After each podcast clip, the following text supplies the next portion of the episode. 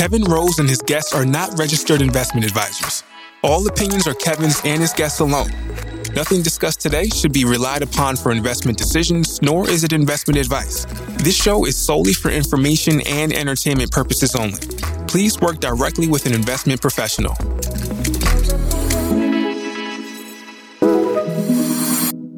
Hello, friends. Welcome to the Modern Finance and Proof Consensus. This is the show that covers all the latest NFT and crypto news.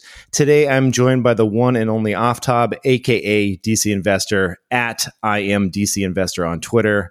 Aftab, welcome. Hey, Kevin, thanks for having me back on. I'm excited to chat with you again today. Dude, I always have so much fun when we we jump into this stuff because you you and I I think we have we have a lot of overlap, but then we have some stuff that, you know, neither of us knows and I feel like I always learn something and uh, it's fun to hash out and debate some of this stuff as well. Yeah, likewise. I always appreciate your perspective, Kevin. Awesome. So I figured we divide this show into two parts because uh, obviously it's funny. I don't know if you get this pushback too, but some people are like, give me more NFT stuff. And some people are like, I've had enough NFT stuff. Like, give me more crypto talk. There's, there seems to be two camps. So I, I figured up front, the first half of the show, we talk about NFTs, second half of the show, and I can put a marker in the show notes letting people know if they're like, hey, I'm not into NFTs, they can just jump just directly to the back half of the show where we're going to be talking about the Solana outage and Arbitrum launch and Robinhood's new crypto app. A lot of stuff to cover there as well. So if that's cool with you, that's the way we'll do it. Let's do it. All right. You have the first topic. You want to kick it off? Sure. And, eh, you know, I've seen some comments from folks on Twitter in really the past couple of weeks and they're from people who have had their NFTs stolen and their other assets from various blockchains. A lot of them are on Ethereum. And I think it's important just to remind people on how to keep these assets secure. And I think if you, first of all, until you learn how to keep these assets secure, I recommend even not participating in the space because I think it's important to understand how these technologies work. And well, I would say I would offer a caveat where if you're dealing with a very small dollar amount and you just want to get started, it's fine to use a hot wallet in MetaMask for like very small dollar amounts, where if the entire contents of that wallet were to be lost, you wouldn't necessarily be financially harmed. But a lot of people have purchased NFTs or Ether or other assets, and the value of them has gone up by quite a bit in yes. the past couple of weeks and months. And all of a sudden, what you thought was just a random buy is now worth a lot of money for those people, I really recommend that you purchase what is called a hardware wallet. I think most people know what this is, but this is basically like a small USB key size device, which is basically um, a small little computer. And on that computer is stored a private key. And that private key, also known as like your seed words, your secret passphrase, and so on, that is basically the keys to your account. If someone else were to get a copy of those words or that passphrase, they basically control your account too. Yeah, you know, you could you it's I don't even think of it as theft necessarily at that point. It's like they are now a co-owner because they have access to those words. So you really need to safeguard those words in a very serious way. So the value of a hardware wallet is those words get initialized on that device. You write them down and they the words are never directly communicated to your computer, which is connected to the internet in most cases, right? right? And so that's why it's important to use this kind of device. But the other really important thing is, and I've seen a lot of scams that are getting more sophisticated is they'll try to trick you into entering those words on a website. And so let me be clear. If any web page is asking you to enter in your private key, or if MetaMask is asking you to enter it in after initial setup, you're probably being scammed and you need to stop what you're doing right now. And these scams are incredibly prevalent. I've seen them multiple times just in doing my course of business. I'm able to identify them. A lot of other people might not be able to. And one final comment on these, the secret passphrase or seed words is that once you have them initialized on your hardware wallet, do not go and enter them even into MetaMask on your computer, because then you've defeated the purpose of the hardware wallet. And MetaMask will, in some cases, take those same seed words and allow you to access the same accounts, but the point is you want to keep them segregated in that offline device, so to speak. Right.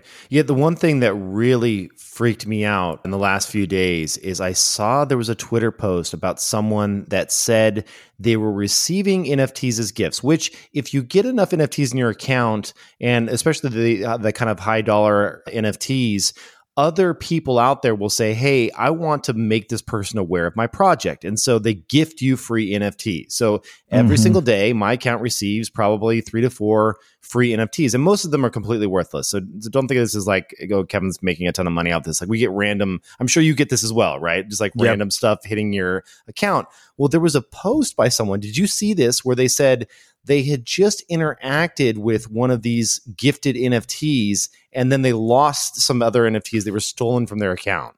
Did you see that post? I did see that, and I'm not sure exactly what happened there, Kevin. But you know, he, here's what I'll say about that exploit: is uh, one, in general, it's a good idea not to interact with assets that you don't recognize in your account. I mean, I get tons of this spam. Some people want to make it look like I've collected certain NFTs.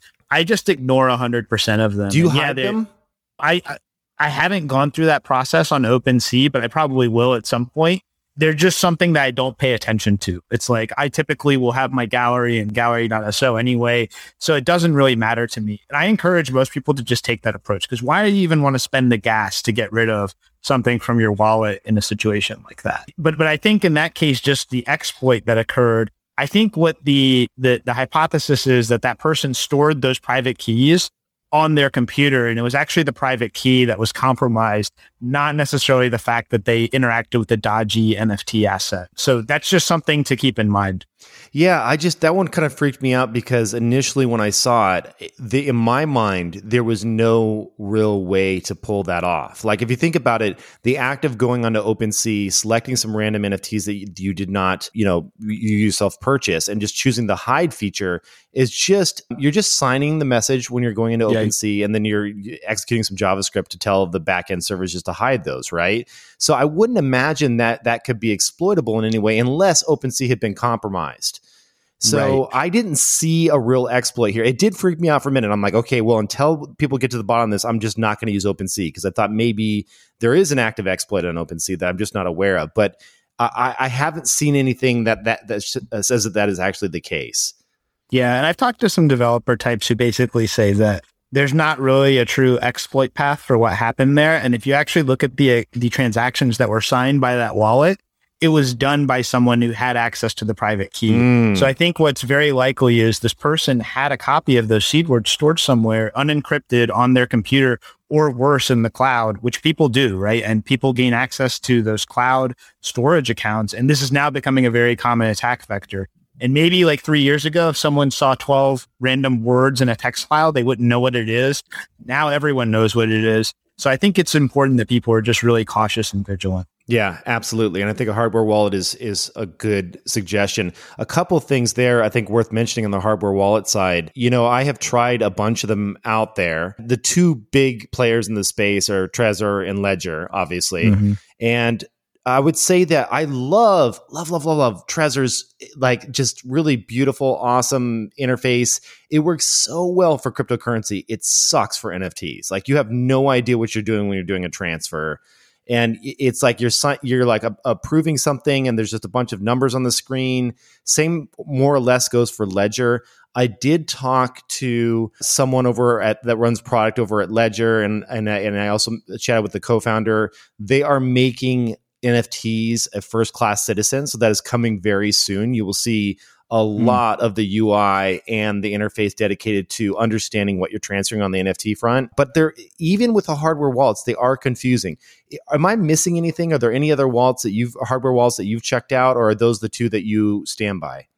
I mean, I think that those are two, those are the two that are the best for most people. And there's also Grid Plus has their own hardware wallet, which is a little bit more sophisticated, but is based on access cards and gives you more information on your contract interactions.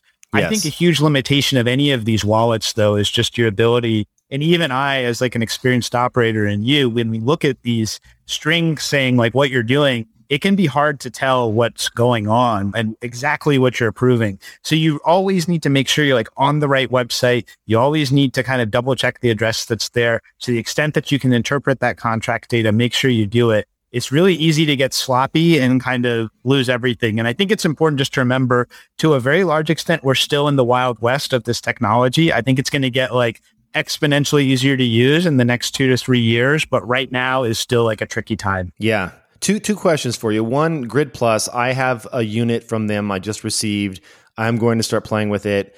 I like that it's manufactured in Texas and I, apparently an all U.S. team. And I, am not trying to slight any other countries. Like you know, ledgers are made in France. It's awesome, and I can't remember where Trezors are made. But I, I am a little scared of these unknown startups in in you know that are coming out of China, and I, I just am not sure about the chips, and I want to make sure that everything is secure there. Do you know the Grid Plus team at all?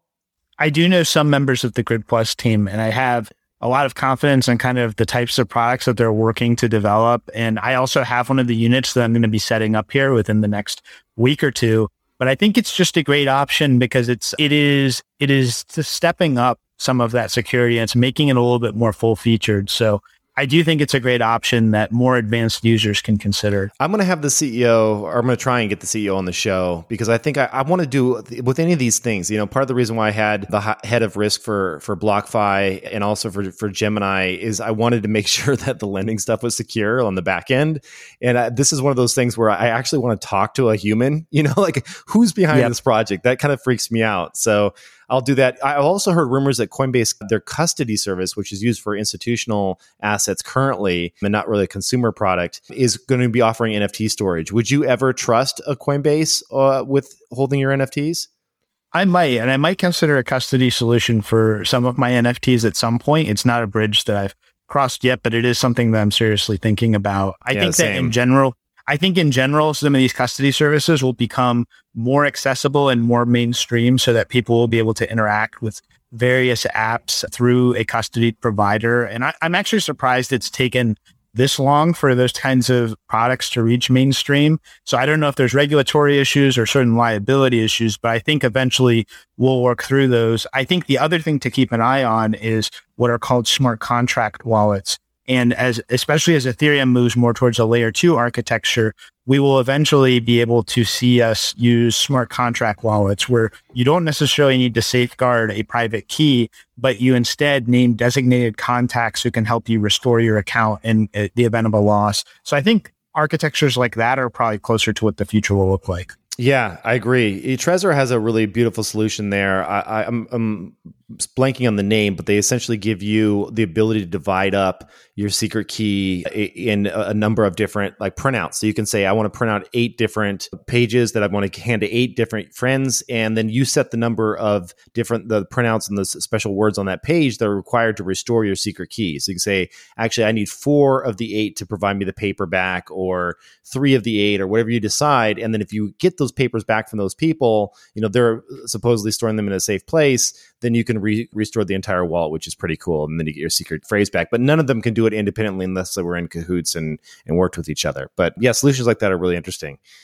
So loot, loot, loot has been crazy. Do, do you own any loot NFTs? I don't, but I think it's a really interesting project. And I'll, I'll, give folks just like a quick overview of what it is. But Please. basically, this this was released by Dom, who is, I believe, the founder of Vine, which was kind of like a short video network that was around for a while, and Loot. I, I think there were 8,000 in total, and they were basically given away for free. And if you look at the Loot NFT, any Loot NFT, it's like a series of eight, like, and they basically read like RPG items. And so they'll be like divine hook, hard leather armor, hard leather belt. And if you've ever played an RPG, you kind of have a feeling for what I'm talking about. And there's nothing else that's necessarily provided with this. Okay. It's just those words right. and the metadata associated with that. And so the real question is like, so, so, and Dom basically said, look, this, we're just putting this out there into the community. Now, if people want to go develop something on top of it, go do that. So some people have talked about this as the YFI or the Yearn, which, which some people from DeFi Summer a year ago remember was a token that, that was basically given away to people who are farming it in a similar way, some people are talking about this as the YFI of NFTs. So, so my general thought on concepts like this is they're definitely interesting. I think the idea of being able to seed a composable NFT community where you're taking, where if you're a game designer, you're taking NFTs that already exist, perhaps for different purposes, and you're integrating them into your game and you're inviting those people to join your community. That's pretty interesting to me. However, I think as it's important to remember with any project like this, where in this case, I respect that the loot team Dom is not promising anything. He's just like, we're putting it out there. But really the value, the future value of this is going to be based on what people build around. So whenever I see that, I always ask myself, well, what is the incentive for future developers to build on this? How can it be extended so that more people can participate? And what is the long-term viability of it? So I think there's a lot of interesting proposals for stuff that could be built on Loot, but I want to see it kind of in operation personally. Yeah, it, it speaks to this phenomenon of kind of this bottoms up development process where something like this is just a general overarching framework. And now they're saying okay teams rally around it use the the structure and extend it in, in new and interesting ways and there's already been you know airdrops of you know coins on top of loot so what was the loot currency called um I'm blanking on that one it's called like um adventures gold i think right. is what it's called exactly which for each person was worth quite a bit of money that if they were holding one of these original loot tokens you received some of that adventures gold and that was instantly tradable. I believe FTX started trading it. And, and, and there was a had a pretty decent market cap when it first started trading, but that that gold was uh, supposedly was to be, used in some type of a, a game that's developed eventually, or to incentivize teams to develop games around this. So it'll be interesting to see if the masses can come together and coordinate something that is a real playable, fun thing. Like what gets built on top of this, and does that work? Because I would say there's something about the uh, game development model when you're an EA or when you're a big game studio or even independent game studio. You have the focus, the drive, the dates you need to hit, the, the resources that you need to go and develop something very special. I don't know that you can coordinate such an effort across you know random volunteers. I just I've never seen it done. What what are your thoughts there? I, I think I, I think I agree with you pretty strongly in that in the sense of you know it's definitely an interesting idea, but there are coordination problems here that are difficult to solve. And I would say the distribution of the 8,000 loot bags isn't exactly ideal. We've already seen a bunch of funds pile into this, and presumably they're interested in participating to speculate, not necessarily to play the game. And so, yeah, and there have been other things like I, I believe Dom had issued a spec for how any wallet could be used to generate a non-transferable loot bag based on basically the public key of that wallet. So I think ideas like that are interesting, but at the end of the day, it is about the ownership of these items and being able to transfer them. That's what makes Web3 interesting. And so right now, this is at 8,000 I, I just I, if we can see a couple of successful products and games can get traction on it, then I'll be a lot more interested in this long term. But for now, it's not something that I'm necessarily like buying into. But I mean, that's okay. There's a lot of things in the space that I think are interesting that I don't necessarily take positions in. Yeah, it's it's I, I, I purchased one. I got one with a divine mm-hmm. robe, mm. which is the divine robes are one of the the more scarce kind of attributes that you can find out there. Just because I heard there was a Discord community of just divine robe members, and so I was like, "Ooh, what's that about? It sounds secret." And so I went and I offed my wallet just so I could get into the secret Discord of Divine Robe members. And you know, it was cool. I mean, there's a lot of people in there that are old school D and D, which I, I include myself in that group. I was a pen and paper D and D fan, and they're talking about designs and what could be done with it. And it was it was a it was a pretty fun little community to pop in and out of. But Yeah, I'm just I'm kind of sitting on the sidelines, but I think this speaks to a larger trend that we're seeing here, where projects are figuring out, they're trying to figure out um, one i think well there's a couple things. If you're a pfp project and you're launching something that is you know 8 10000 drops you it's now table stakes to say i can't just be a one and done i can't be a i have a really cool graphic here it's out i sold out and i'm done you have to figure out how can i extend that brand into other projects or other drops or to continue to add value over the years to really prop up the project to keep the community around and prevent them from b- bouncing to the next thing. And I think Bored mm-hmm. Apes is a great example of a project that has gone out and said, "Hey, we're we're going to continue to extend this by adding new functionality to these initial um, apes that that came out, which which is they continue to drop value on the community. I'm seeing this happen. You know, I think Punk Punk's Comics is another great example. Is that something where I, are you a holder of uh, Punk's comic? I am, yeah. And I, I, I, had bought a bunch during the initial mint. And I think it's been really interesting to watch the journey of Punk's comic, which started off as kind of we all bought into these Punk's comic assets, issue number one. I don't remember exactly what the total number was. I think it was like between 8,000 and 10,000 but I bought many of them, a, a, bunch of them. And I kind of just like, I knew some of the members of the founding team, like a guy who goes by G Funk on, on Twitter. He is kind of the head of this um, Pixel Vault team.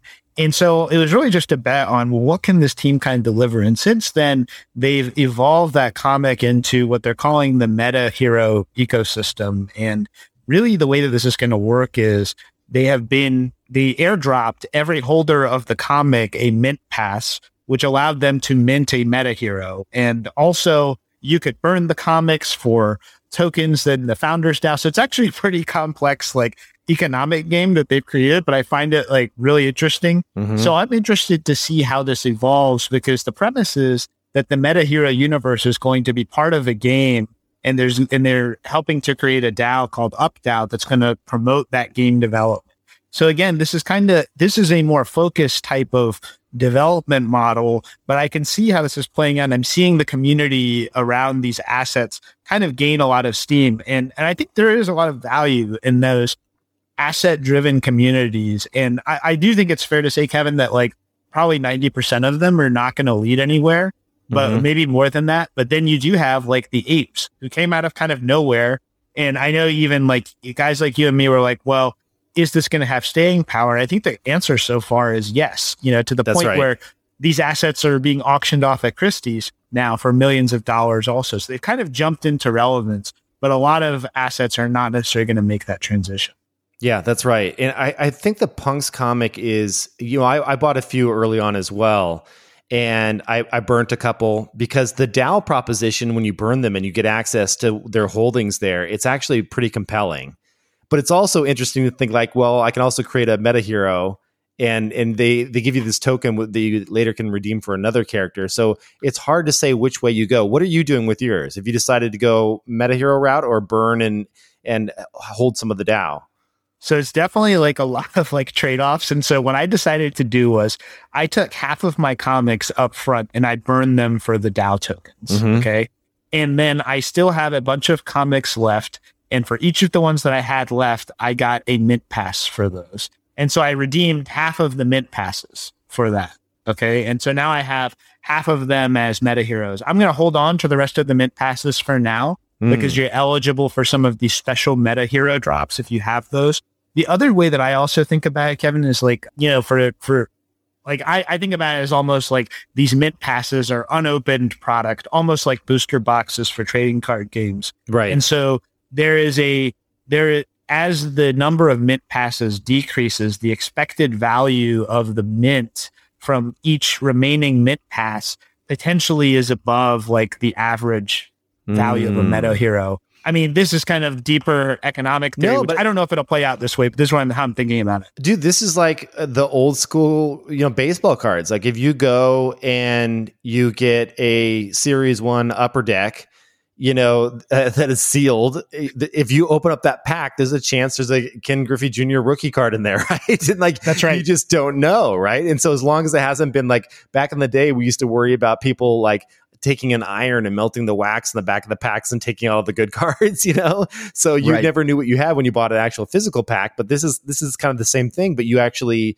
as long as they don't expire, right? Cuz that's sometimes with these types of tokens they'll say well, you can have the token, but you have to claim it by a certain date, right? So you kind of mm-hmm. have to keep make sure that that is going to be an ongoing thing where this will be around and and claimable for the the future in the future.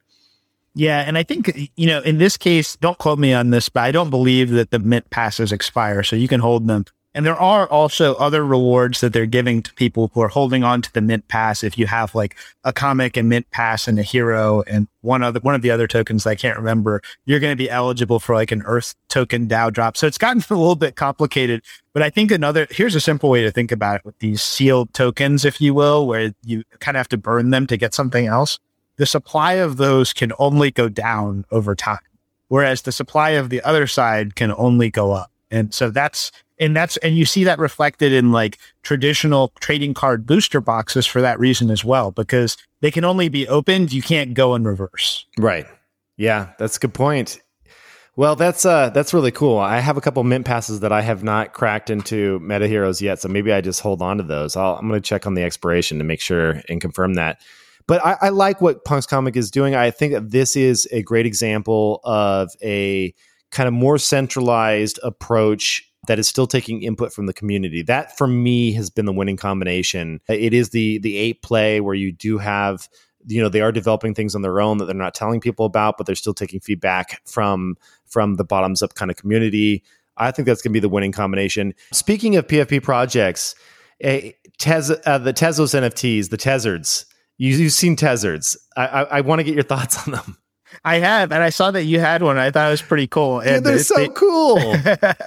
they look like a lot of fun, and I haven't I haven't looked into these yet. And I know you know we have been talking about this, but I you know I think it's great that we're seeing NFT ecosystems emerge really across the landscape. And while while I haven't collected any NFTs off of Ethereum yet. That might not be like a permanent condition. But for me, you know, when I think about what attracts me to NFTs, it really is some of like that crypto ethos and some of the, you know, and I think a lot of that is reflected in the Ethereum community and it is reflected other crypto communities as well. But for now, my, my assets are on Ethereum. I'm certainly looking more and more at stuff that's happening on other chains. And I don't want to discourage anyone from kind of it, minting their NFT wherever they want to, really, because I think I understand the mindset of like, well, we can't afford to have like everything on Ethereum. And it will probably never scale to the point where everyone who wants to create something will be able to do it on Ethereum. So I think it's important that people have ways to express that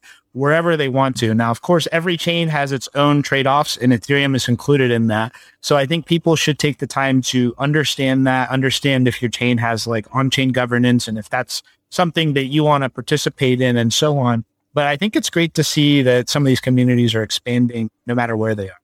Yeah, I agree. And the Tezos are the, are the first kind of big PFP project that is released on the Tezos blockchain. HEN is, a, you know, obviously a, a, a very large marketplace on Tezos. It's a horrible application. It's it's like it's it, it breaks all the time, and it is just apparently I don't know the the head engineer, but I've been told that they are extremely difficult to work with, and they basically tell people to go elsewhere if they complain about certain bugs and things like that. So there is a lot of supporting kind of new uh, other types of ways to browse that marketplace because it is an open marketplace, and so people are extending it and creating new interfaces for it, which I think will will bode well for Tezos.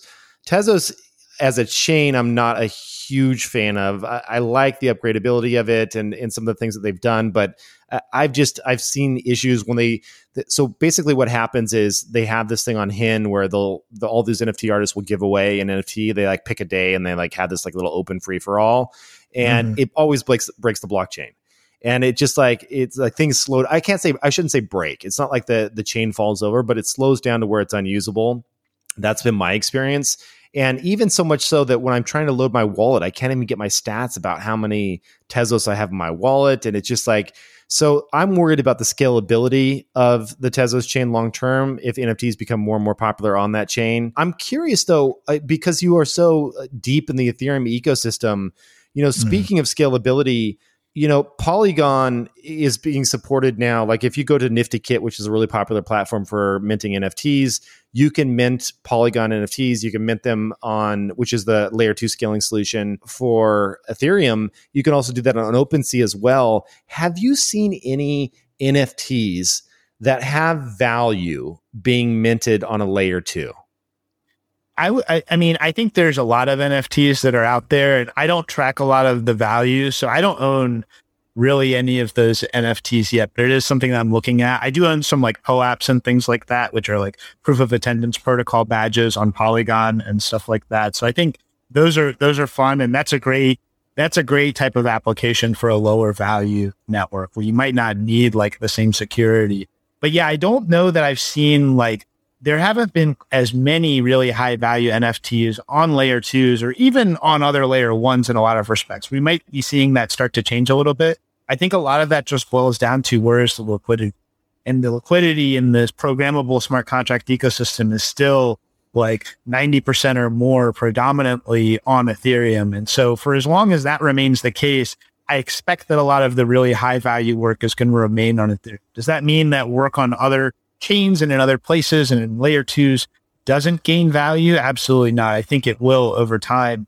I also think a limitation with the layer twos, Kevin, on Ethereum is certainly with like the new optimistic rollups and side chains like Polygon is, there tends to be a bridging delay in terms mm-hmm. of how long it takes for your asset to hit those layer twos or side chains. In the case of Arbitrum, which is a new layer two on Ethereum, that I think the delay is like seven days. And so you haven't seen like a lot of NFTs make that journey. I think as we move into more of a new technology, which is called ZK rollup. And that's really going to start to, we already have some higher throughput rollups, which make some decentralization trade offs live, like Immutable X.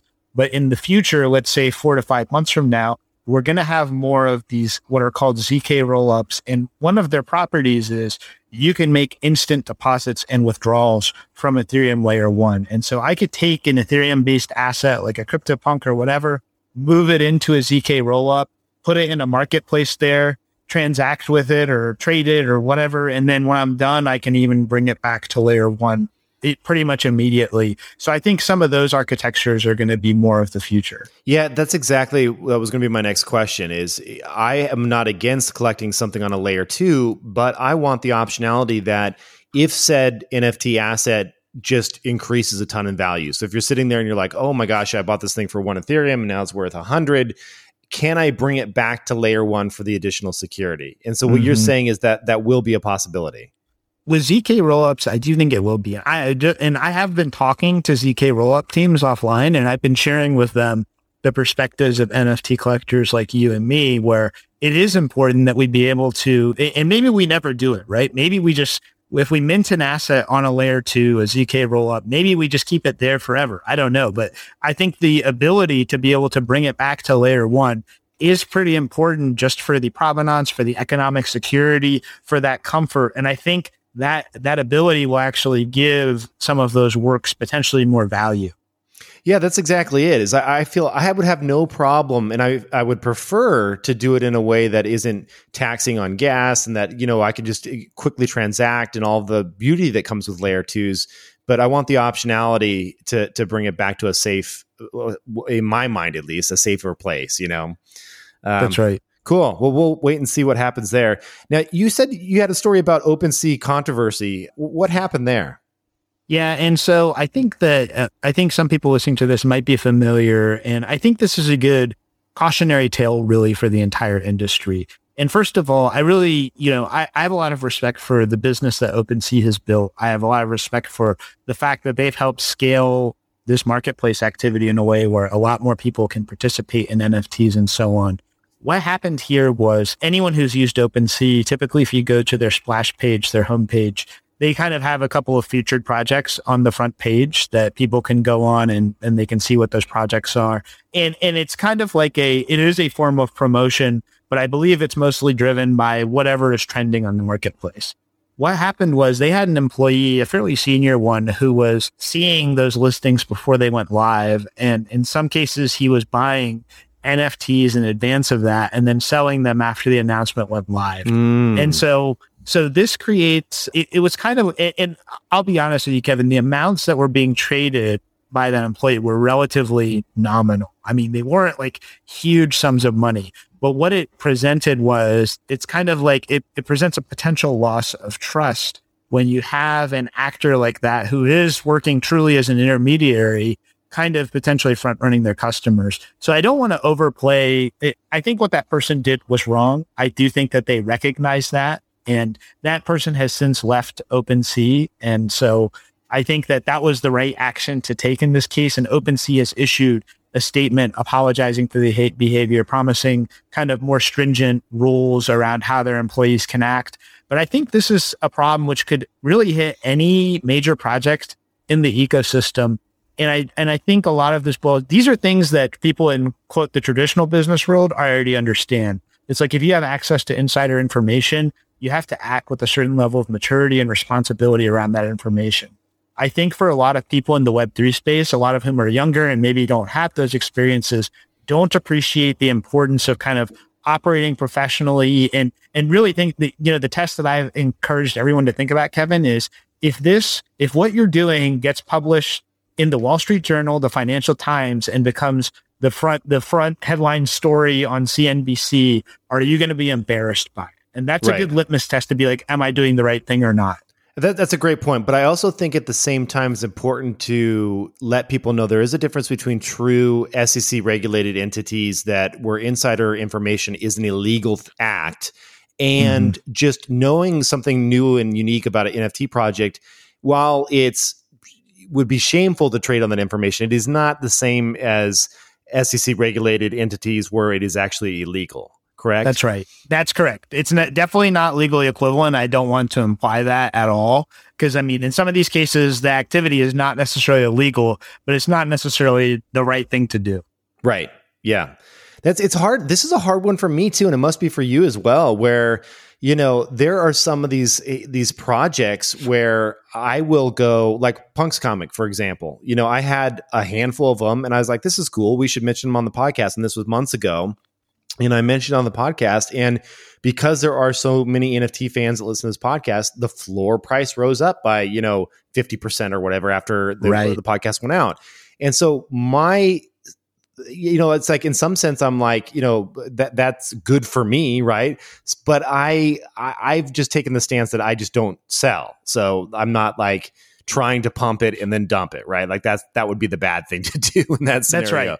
So you know, I, I, have to be able to talk about these things, and I'm all, obviously going to talk about the things that I love. So it's it's it's challenging. So I always try to provide as much kind of transparency there as well when I do mention a project. I, and I know it's going to move the floor, I'll I'll say that I have one. Like I, for example, I have a Tether, but everyone knows that because it's my Twitter profile photo right now. Right. But but yeah, so it's it, it is challenging, but I can see where OpenSea did the right thing here. You know, this happened before on Coinbase because Coinbase they had some employees that were you know working there that obviously knew about which coins were going to be listed before other people, and that mm-hmm. would leak out, and then people would find out. Oh, guess what?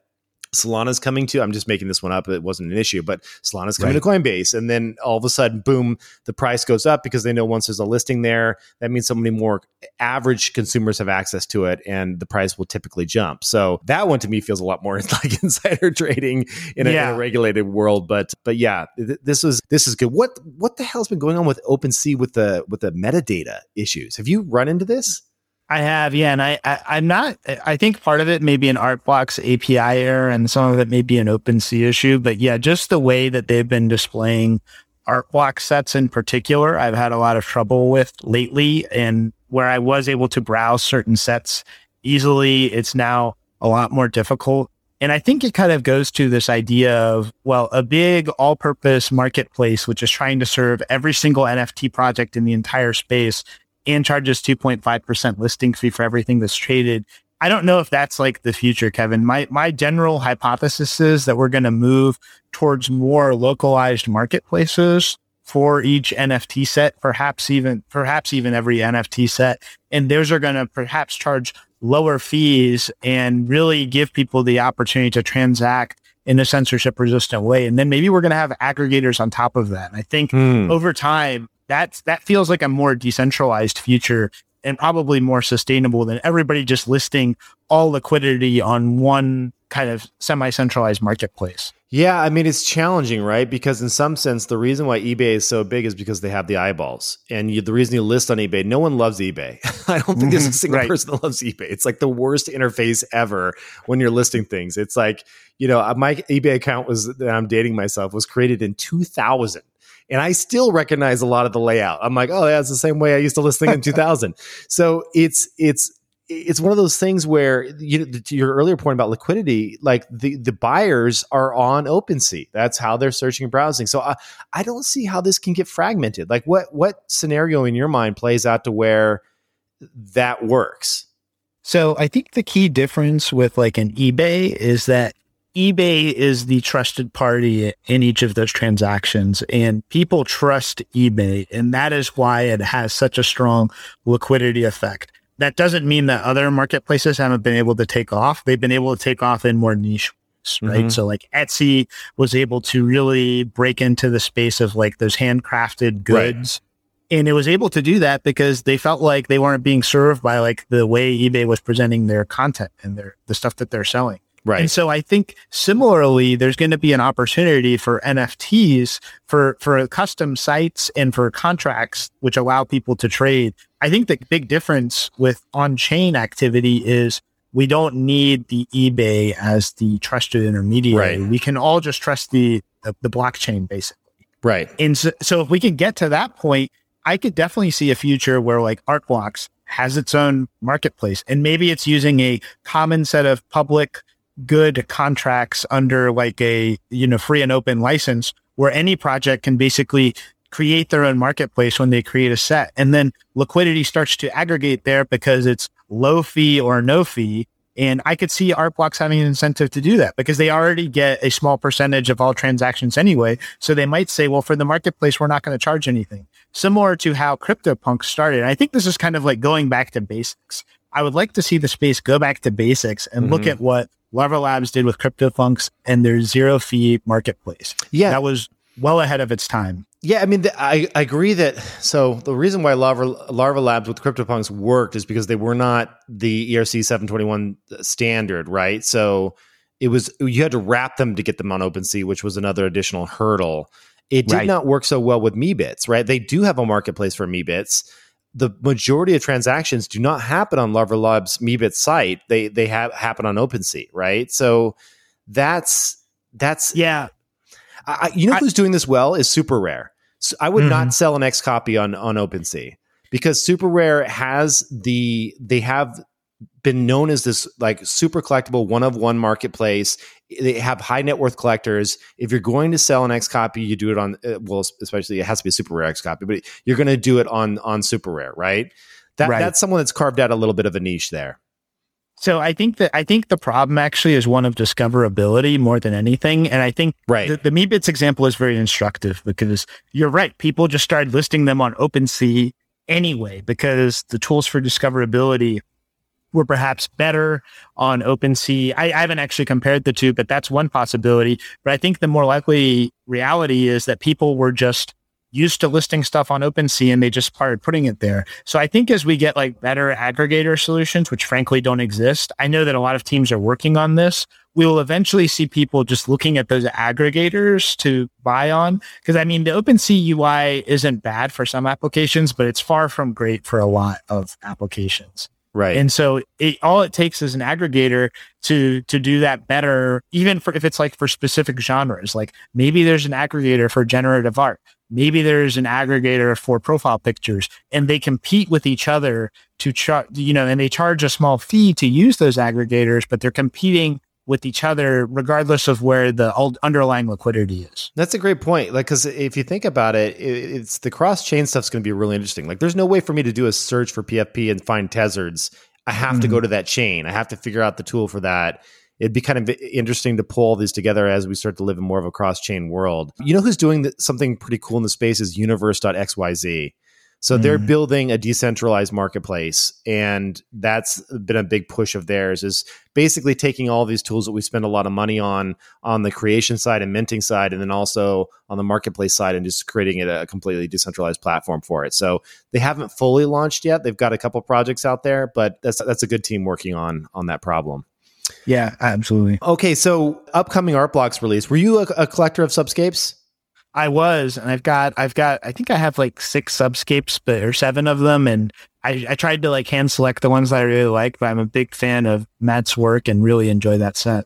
Yeah, so Matt, I, am going to butcher his last name, but he goes by Matt Desel, D E S L on on Twitter, did a new post here just recently saying, here's some test outputs from Meridian, my latest long form generative art algorithm that will be released on Art Blake, Art Blocks, date TBD.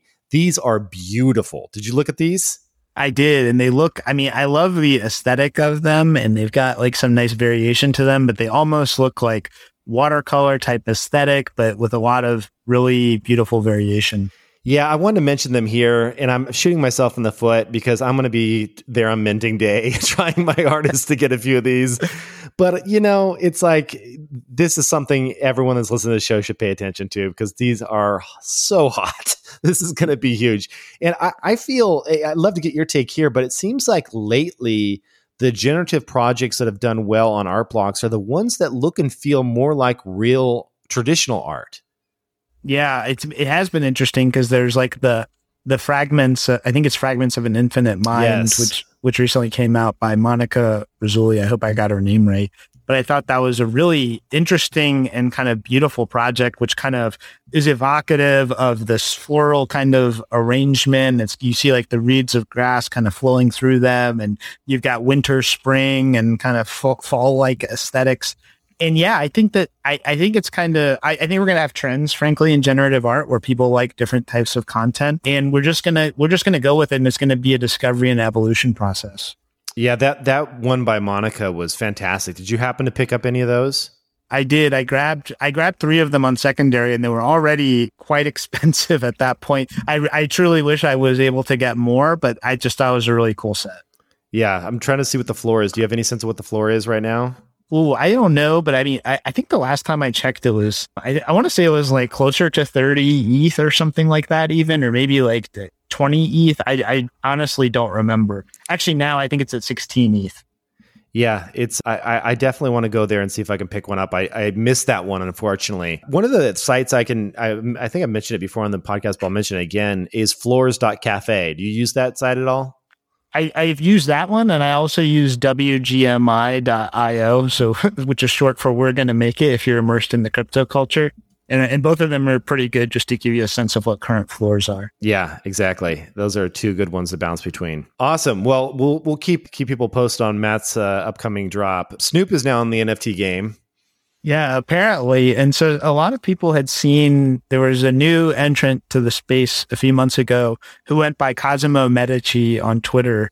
And of course, it, you know, evoking the name of Cosimo de' Medici from the Renaissance period, who was a famous financier and uh, collector and patron of the arts.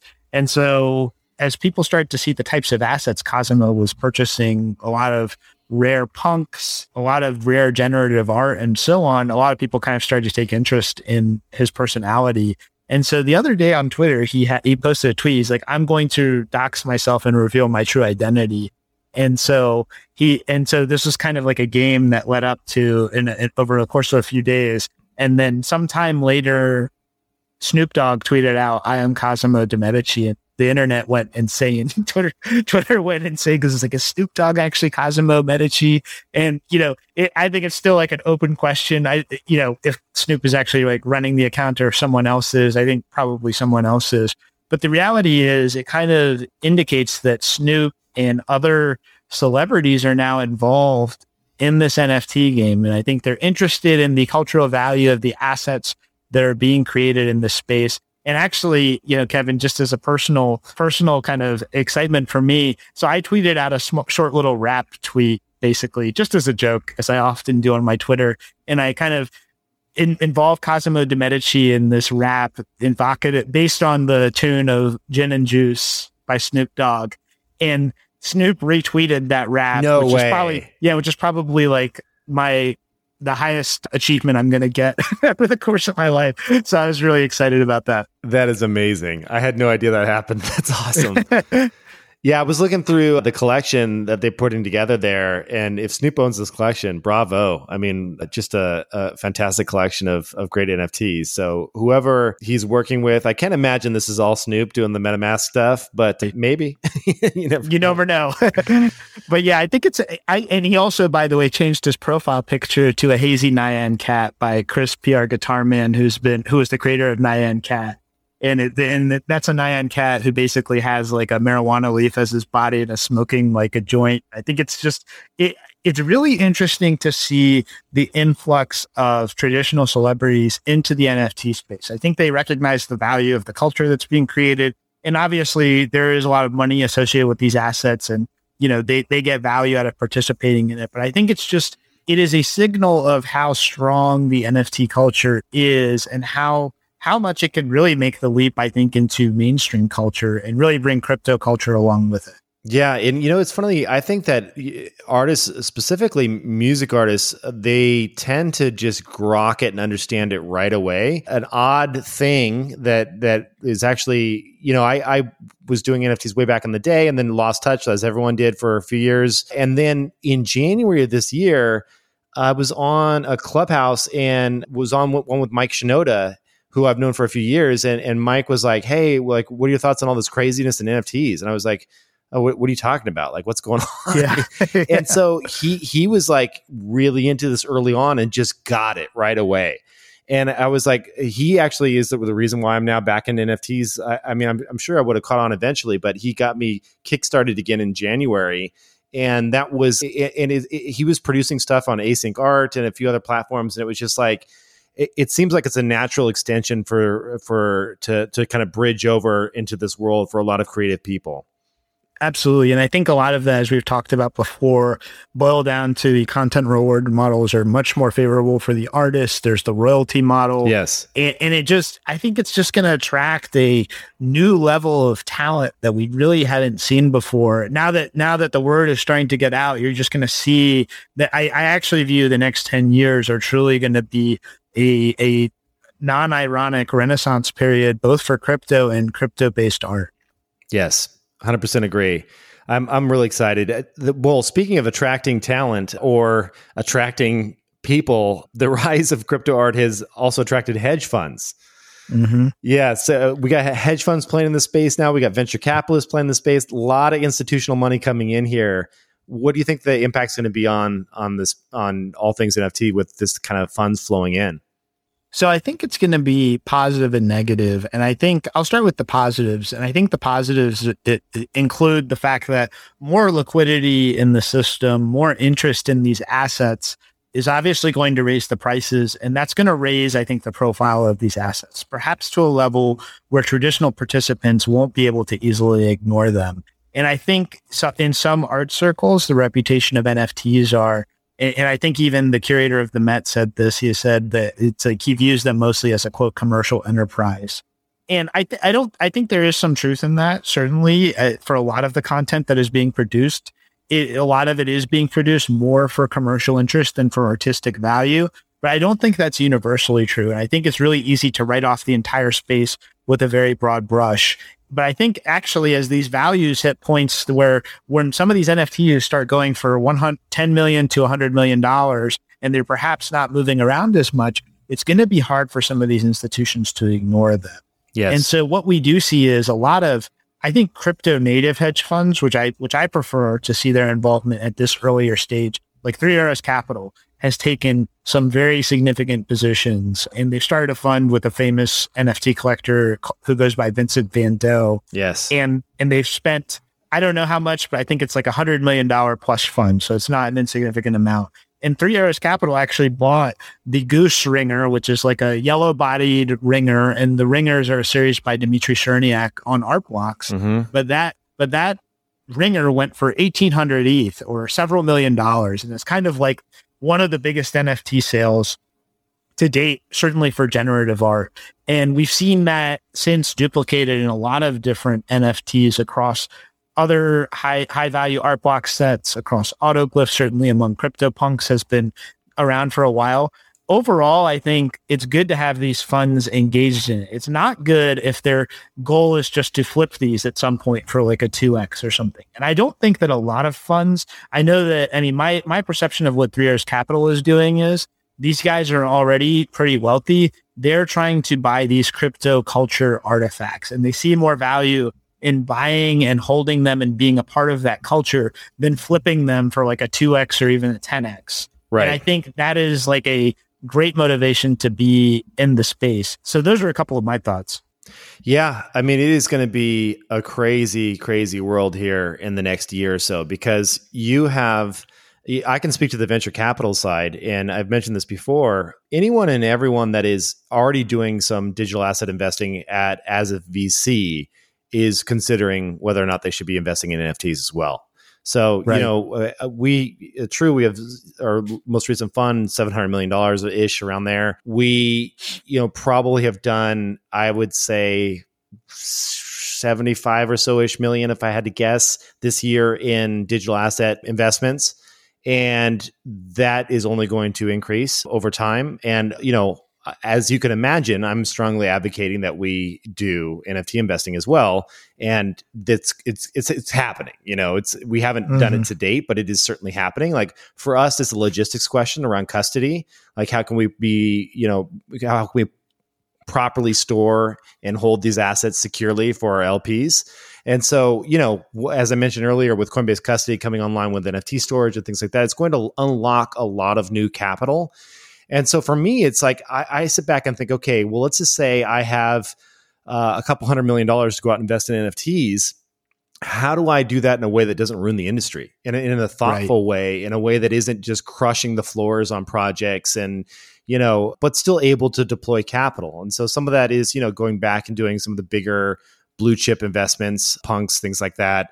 And then uh, other bits of it are supporting new projects, but in a way that doesn't dominate them so that the average consumer can't partake, right? So mm. it's it's going to be challenging. I don't know how many venture investors are going to look at it through that lens versus just blowing up these projects and making it you know not accessible to the average consumer that said fractionalization is is a real thing and so i can imagine as these projects get bigger and bigger you know when the floors are at a million dollars for CryptoPunks which they will be at some point in the future it then it's a matter of like okay yes i own a fraction of a CryptoPunk as an average consumer right so right. it's it's that's kind of how I see it unfolding. You, you think that's more or less accurate? Do you think fractionalization will play a bigger and bigger role going forward? I think fractionalization is definitely going to play a role and give people the ability to both gain financial but also collector exposure to these higher value assets. I also think because of the nature of NFTs, there's always going to be new content that is being created. And so new newer participants will have the opportunity to buy things that are still cheaper, but ex- things that are exciting and interesting to them. So I think all of that is positive. And I, you know, my advice to any fund looking to get into the space is be thoughtful about it. If we, if, if, if us as collectors get the sense that you're just buying up this stuff, you're coming in and sweeping floors because your goal is to dump it like in a year from now, that is not going to play well versus like if you're buying into select sets and you're and you're articulating a thesis and you're saying this is why we think this is culturally important even being willing to like make certain commitments to like we're we're buying this because of the cultural value and we want to hold it for some period of time and we want to be stewards of this piece. I think that those are like the types of dynamics that are going to earn some funds outsized respect or earn some funds not a lot of respect or the opposite of that based on how they choose to operate. Yeah, and that's exactly what we plan to do at True. One of the things that is it's funny when we when we see crypto companies that come to us and they say, "Hey, we're thinking about doing a token, you know, we'll eventually get there for the launch. It, we have a vesting schedule. What do you think of our vesting schedule?" And it'll say, you know, there's a whole different um, different ways that entrepreneurs will structure these vesting schedules. Some will say you have to wait a year. Some will say you have to wait 18 months. It's monthly vesting. It all vests all at the same time. There's a thousand different ways to slice and dice it we always say the same thing sign us up for the longest vesting schedule possible because great businesses take decades to be built and we want to be long-term holders and supporters of those projects and that's not just like you know we've held uh, wordpress stock for 15 years at true and it's because that's kind of the ethos that we want to build and you'd be surprised there are there are some great investors out there that say sign me up for a four year vest sign me up for a five year vest you'd be mm-hmm. surprised mm-hmm. the number of investors that say i want 12 months or less it's crazy. I, I, probably would. I probably wouldn't be surprised, but yeah, I definitely hear you on that. Well, they flip. They they come in, they yeah. buy, they see their four or five x, and they're out. And it's it, it just it's a rug pull on the entrepreneurs. It wrecks their prices if it's a, a big chunk of ownership in the network. That's the other thing too. Is right. we always make sure that we don't have too much network ownership. So oftentimes we will invite more outside people in because we think actually too much VC dollars is a bad thing. You don't want to have that mm-hmm. on your books. You want more community involvement. You want more DAOs to invest. Like it's it's it's I don't know. It's something that we need to. I, I agree. We need to be more public about. We need to state our intentions and and really make sure that everyone's doing this for the right reasons. Yeah, I think that's a really wise position to be honest, and I think that is going to be even more important in these culturally important assets. And I think it's totally fine to have funds, institutions, corporations, and even governments buy into these assets. I do think a lot of them are going to stay in the hands of what I would call quote crypto natives who really want to steward these assets. And actually, Punk6529 wrote a really interesting tweet along these lines a couple days ago, inspired by a con- conversation he had with Bharat Krymo. But the conversation was along the lines of a lot of the big sets that are out there may have already been assembled by a lot of crypto native collectors who aren't necessarily going to sell off big chunks of it. Like how many outside investors are going to come into the space right now and deploy 50 million to 100 million dollars into NFTs. Whereas you already have crypto natives who have amassed some collections like that. So I think my view on this is it's uh, for the crypto culture. I want the crypto culture to go like really mainstream to become one of the dominant global cultures. And I think we have to invite people to participate in that, even people who might not have grown up with that ethos. Yes, agreed.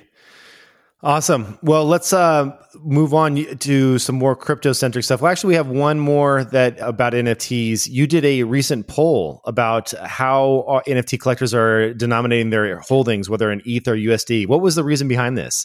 So uh, there's been a lot of discussion on are people in NFTs just to make more US dollars, basically. And I think there's been a long-standing view by many in crypto that a lot of participants who have been buying like fungible tokens like Ether, like Bitcoin, like other assets are basically just buying them to flip to get more US dollars.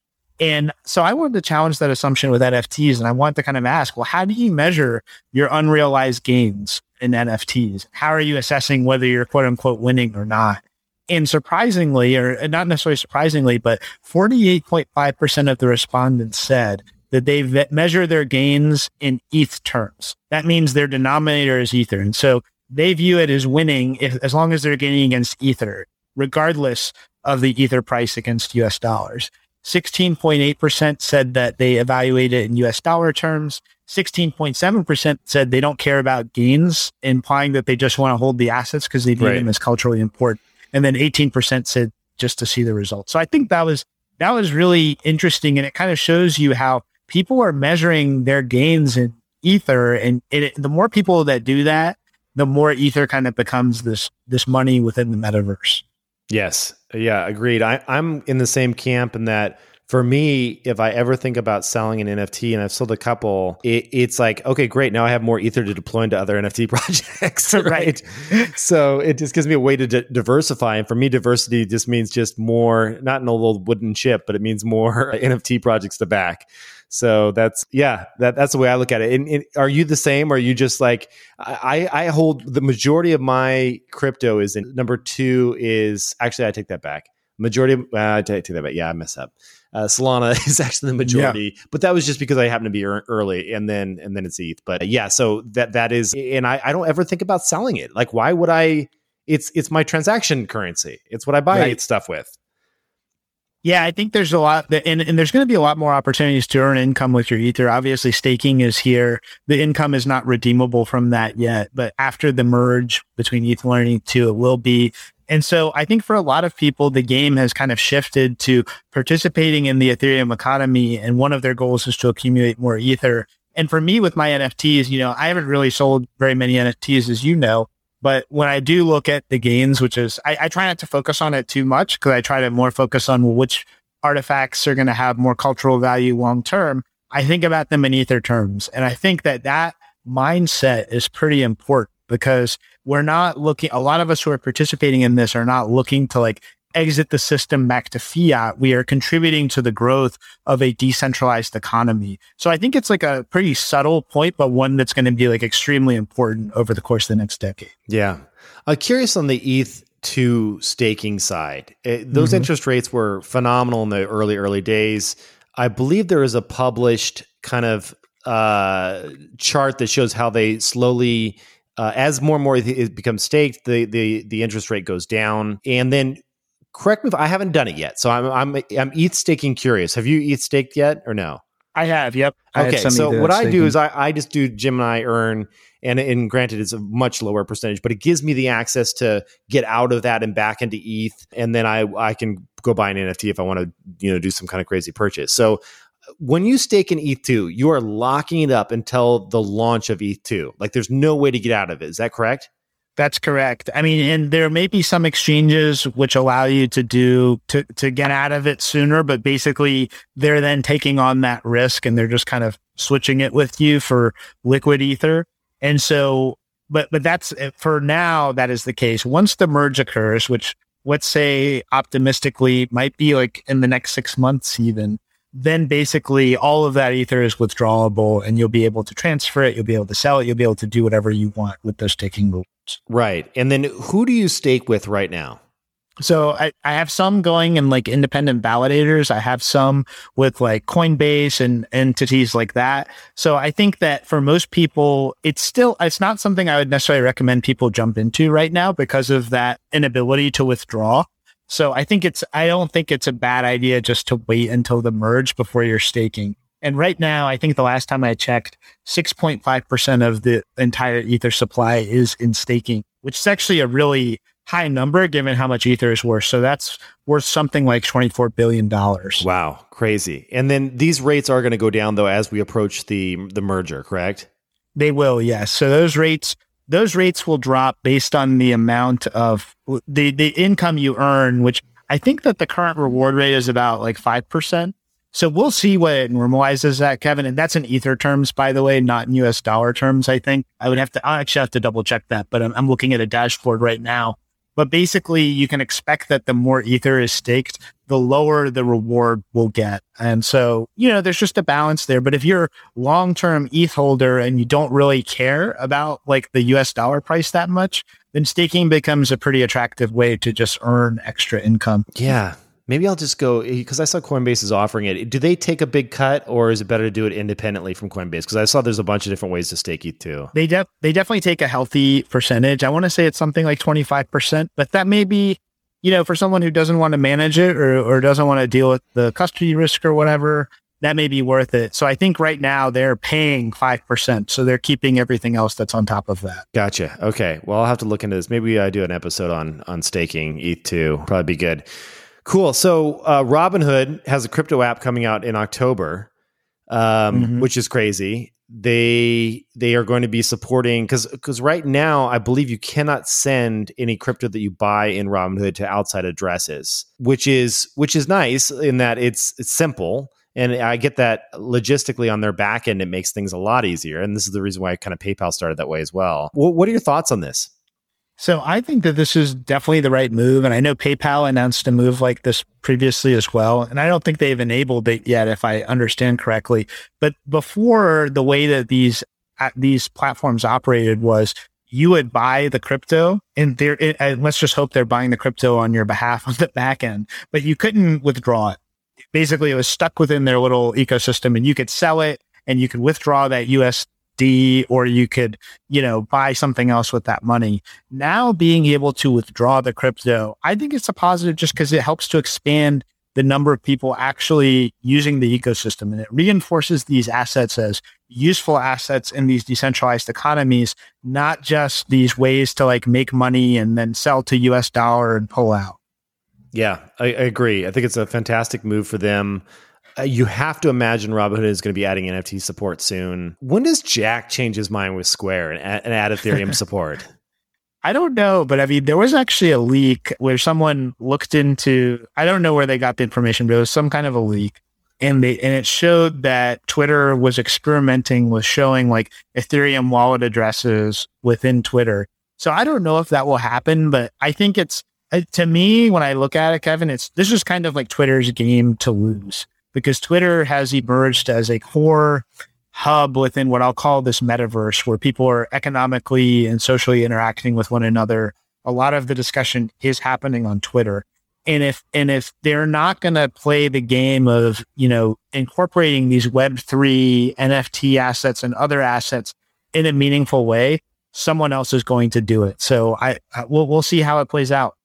Yeah, I, I agree. And I, I just I wonder if Jack knows he's a red laser. Like if he's like totally, if he knows he's a maximalist on Bitcoin, he has to know, right? Like, I, I just don't see how you it's it's how you say it, it's all about Bitcoin forever. And I hold Bitcoin. I love Bitcoin. It's mm. great. It's it's like the OG project, but I I just it's so confusing to me.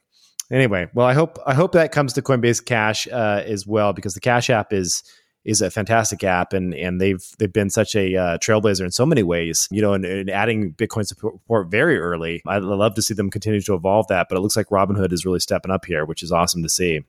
Maybe it'll force their hand, which is great. Absolutely. Um, all right, so next story around uh, the launch of Arbitrum.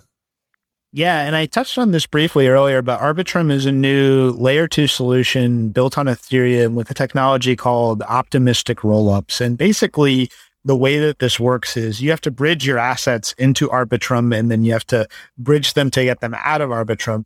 But Arbitrum is actually a near EVM compatible execution layer that it, that is built on and secured by Ethereum. And what that means is your transaction data is actually stored on Ethereum. Every time you make a transaction on Arbitrum, that transaction data gets stored on Ethereum in a compressed manner.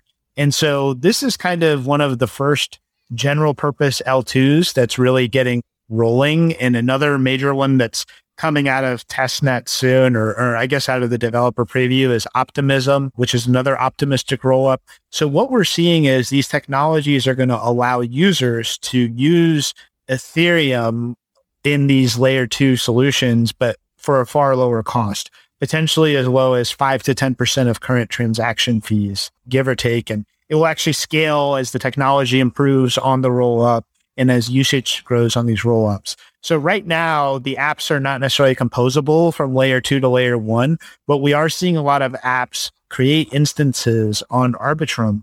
And I think that trend is going to continue. And I think we're now at something like $3 billion on Arbitrum or something like that. I don't remember the exact number. looks like 2.4 billion, which is a pretty healthy chunk. You know, I think that's comparable with a lot of the activity that we're seeing on other layer ones to, to some extent. And I think that will just continue to grow as more apps migrate over and create instances on Arbitrum.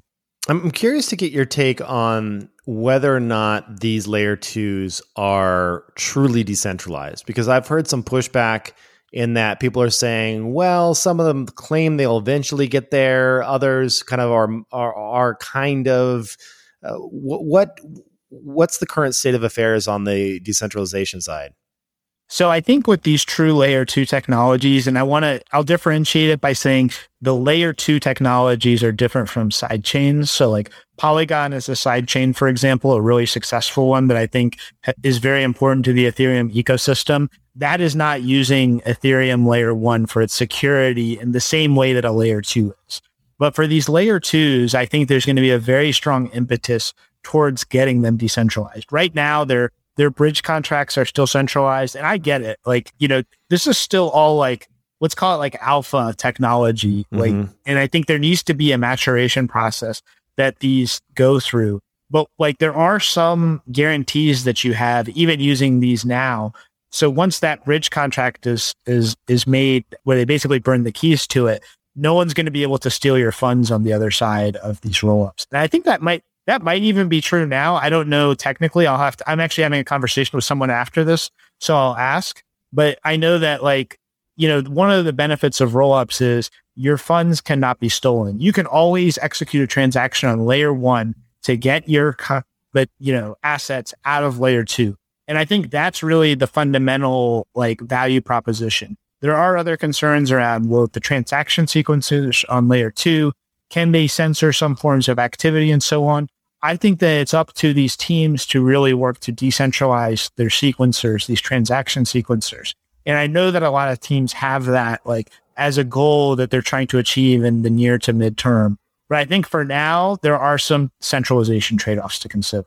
Yeah, it's going to be a fun one to watch over the coming months and, and, years to see how how this all plays out. That was my only my only concern. I've I've heard that, and I've seen some outages too, which has also concerned me. I think it was who was it? Was a Polygon that had an outage recently? Somebody had an outage for. It, it was actually Arbitrum. Their oh, sequencer Arbitrum. had okay. an outage. But even in that situation, Kevin, you can still execute a transaction on layer one which will which will work on layer two. It's just their transaction sequencer so that you get the cheaper transaction doesn't work. Oh, interesting. So I can go into layer one. I can execute a transaction that will pull my funds out of that layer two, even though the layer that layer two is quote unquote down.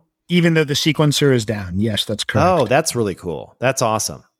Yeah. So that that's the benefit of storing that data back on layer one. Then, so you have that that way to interact with it, even if it goes down.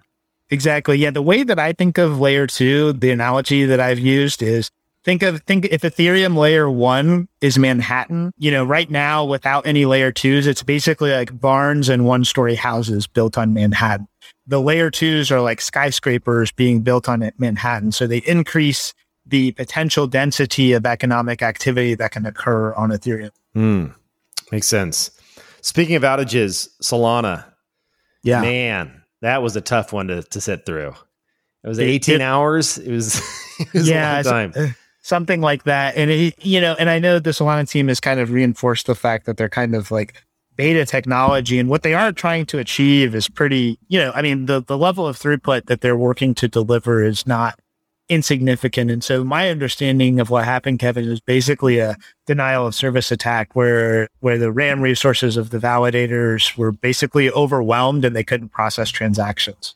Yeah. I mean, the, the way I look at this, and I, I know the Solana team quite well, is you know they've they've had a few of these issues in the past and they have always said they are are beta it gets scarier and scarier the more that these assets move over more that defi starts to move over and transact the more this needs to be a stable network right but right. that said i'd much rather get these bugs out of the way now than you know three years from now so the the, the mm. tricky part though is on the reboot of the network and this is what it, thankfully none of this happened but they were talking about how when the reboot of the network occurs it, it more or less has like the last state that it was in and things have changed whereas bots can go in and say well the price of solana has changed. I'm going to execute these transactions as quick as possible to kind of get that delta and capture that upside before everything gets caught up and up to speed. And so there can be issues there where when a service is down you know the prices are constantly evol- evolving on other networks and it sets up opportunities for for for bots to have some type of arbitrage here which right. is which is is scary but you know it, it it's just the it has to that that will always be the case yeah, I think it's a reminder that there's always trade-offs in different technologies and and I get the techno the trade-offs that Solana is making and I think that's suitable and fine for some use cases. There's going to be others where people might not want to deploy as much money into an environment like that. And the only way to figure this out is just to let the market kind of evolve on these over time. And I think, you know, while Ethereum isn't perfect and is expensive to use at times, it is it is really remarkable that even over seven years, it's never stopped producing blocks. And one of the things that one of the reasons why Ethereum is able to do that is because it has multiple clients that basically operate on the same state and run the network. And so if one of them has a bug, which we have seen a couple of times, the other clients can take over. And while the network will slow down, it'll still produce blocks. So I think those are like the, every every network has a different trade off. Right. Yeah, and that that was the issue. Well, that was the they actually Ethereum had a potential exploit that came against it here a couple weeks back and had no problem because it was only one client that was infected. There was a couple proposed forks and then it just kind of went back to normal operation actually the when the attack didn't work, right? So That's that, right. that was that was really cool to see. The one thing I will give Solana props for is that they advertise 50,000 transactions per second. The network failed at around 400,000 transactions per yeah. second, which is just nuts that that actually was able to happen because they, but yeah, it was so, it was impressive to see the technology working, but uh, there's a few, yeah, I think the multiple clients will, would be a huge one. The number of validators is still right around a thousand. That needs to be 10, 20, 50, 100,000 or more. And the issue with Solana, though, is because it's so performant, it requires bleeding edge hardware to run these nodes, right? So, in some sense, and I, I'm no, you know, I'm not an engineer working on this project, but like, you almost like I feel like Solana needs like a slow version and a fast version where they can get more people running standard nodes that run it maybe a thousand transactions per second, you know, or right. you could opt and say, give me, give me the more performant version of Solana if I need it for something. Right. I, I right. just, but, but they need that, that diversity in, in validators and they, and they need, so that, that's going to be a big push for them, I'm sure. Yeah. I think, and I think having this spectrum of, decentralization trade-offs is is good for the ecosystem because not everything necessarily needs the same level of security. Even if in the Ethereum ecosystem, as part of that roll-up technology that we were talking about earlier, there are technologies like Validium which use a roll-up like construct, but the data is stored instead of being stored on chain, it's being stored off chain. And so you have some centralization trade-off there, but the difference is that you can do a lot more transactions per second. You can do it a lot more cheaply. So I think that, you know, the market is naturally big enough where you're going to have demand all the, uh, across all those levels realistically. Yeah. Well, this is this could be fun to watch. I mean, it's certainly I believe Solana has, will will serve use cases that no other blockchain will be able to. So it, that at that high of throughput, but mm-hmm. we'll, we'll, see. So off top, DC investor, thank you so much for for coming on. I know we're running up on our hour and a half here, and we've got other stuff to do today, but uh, always a pleasure to get your insights in this crazy wild world. Likewise, thank you, Kevin. Always enjoyed the opportunity to chat with you. Awesome. We'll have you back on again soon, hopefully. Looking forward to it. All right. And of course, people can find you at I am DC Investor on Twitter. And uh, that's you also, how often do you write your newsletter, by the way? You know, I created that blog and I've, I, I need to, I need to, I have a couple of posts in draft, but I haven't gotten around to finishing them. But I, feel free to give it a subscribe and when i when i do push something out you'll be the first to know. Yeah that's that's you and i are in the same boat. I have this newsletter of like you know tens of thousands of people are sitting there waiting for some update and i'm just never have the time to do it. That's right. But hopefully this will be the more timely content on podcasts like this. So awesome. Well we'll talk soon. Okay thanks kevin